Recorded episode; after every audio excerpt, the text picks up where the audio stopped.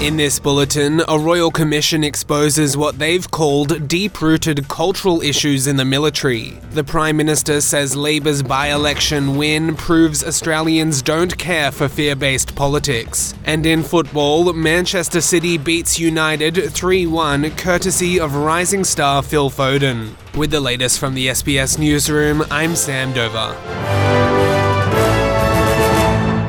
The Australian Defence Force's greatest enemy lies within itself, says the chair of a royal commission which has found the military faces deep rooted cultural issues. Opening the final public hearings of the Royal Commission into Defence and Veteran Suicide, Chair Nick Kaldas has urged cooperation and accountability to address systemic challenges. Mr. Kaldas says the inquiry has consistently sought not to undermine Australia's defence capability or disrespect its proud military history. We are not the cause of the ADF's troubles, uh, troubles, but our data analysis has confirmed that their greatest enemy lies within the ADF itself and its resistance to change. It's apparent from the evidence we've uncovered that there are deep rooted cultural and systemic challenges within the ADF and DVA and across the broader veteran ecosystem, which have had dire consequences. They need to be urgently addressed. The Commission has previously expressed its frustration at the slow response from the Commonwealth agencies to requests for information, as well as claims of confidentiality, parliamentary privilege, and public interest immunity. The final report was originally due in mid June, but a three month deadline extension was granted and it will now be handed down in early September. And Prime Minister Anthony Albanese says the Dunkley by election proves Australians aren't interested in negative political campaigns. Liberal MP Sussan Ley has been criticised for posting an inflammatory tweet ahead of the polls, which read, If you do not want to see Australian women being assaulted by foreign criminals, vote against Labor. Mr. Albanese told 5AA Radio that the community isn't interested in that kind of rhetoric.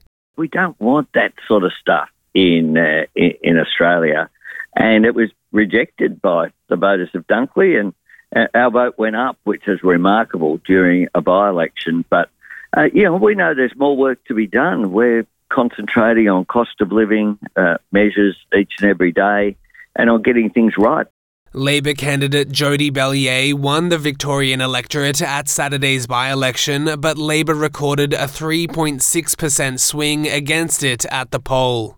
And in New South Wales, police could be considering installing GPS trackers on all firearms following allegations that a serving officer murdered a Sydney couple. Police officer Beau Lamarre-Condon is in custody charged with murdering Jesse Baird and Luke Davies in Sydney and disposing of their bodies 200 kilometres away in Goulburn. Investigators allege the 28 year old used a police issued firearm to kill the couple. Premier Chris Minns says Victoria Police Commissioner Shane Patton will conduct an independent inquiry into New South Wales police policies and procedures. Mr. Minns has told Channel 9 he will consider all recommendations, including possibilities like installing GPS trackers on firearms people can have confidence that we've got an independent assessor looking at all of it. That, those recommendations will be made public, and of course, we'll keep the inquiry public as well so that the public can have an understanding of what happened here. Something's gone badly wrong. We know change needs to be made, um, and I can feel I feel so desperately sorry for the family and friends Meanwhile, two Russian nationals have been charged with money laundering after more than $2.3 million in cash and cryptocurrency was seized on the Gold Coast. Australian federal police say a man and a woman in their 40s laundered money through hundreds of cash deposits at bank branches and ATMs across New South Wales, Queensland, Victoria, and South Australia in 2022. The deposits were allegedly kept below $10,000 in a bid to avoid detection by authorities. The AFP says a search of a Hope Island property and solicitor's office on the Gold Coast found $1.95 million in cash and $425,000 in cryptocurrency last December.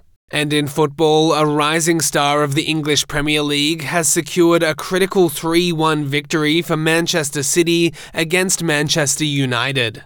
23 year old Phil Foden turned the tide in the second half of the nail biting match, scoring a goal in the 56th minute and then beating Andre Onana with a precise finish after 80 minutes.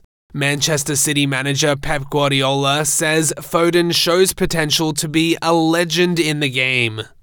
Always had the feeling to score goals in the training sessions. Always had the feeling, but now it's winning games. So to become a world class player at that age, you have to win games, and always play good. Always having travel, work ethic. Doesn't matter the position, no complaint. He lives to play football, but now he's winning games. With the latest from the SBS newsroom, I'm Sam Dover.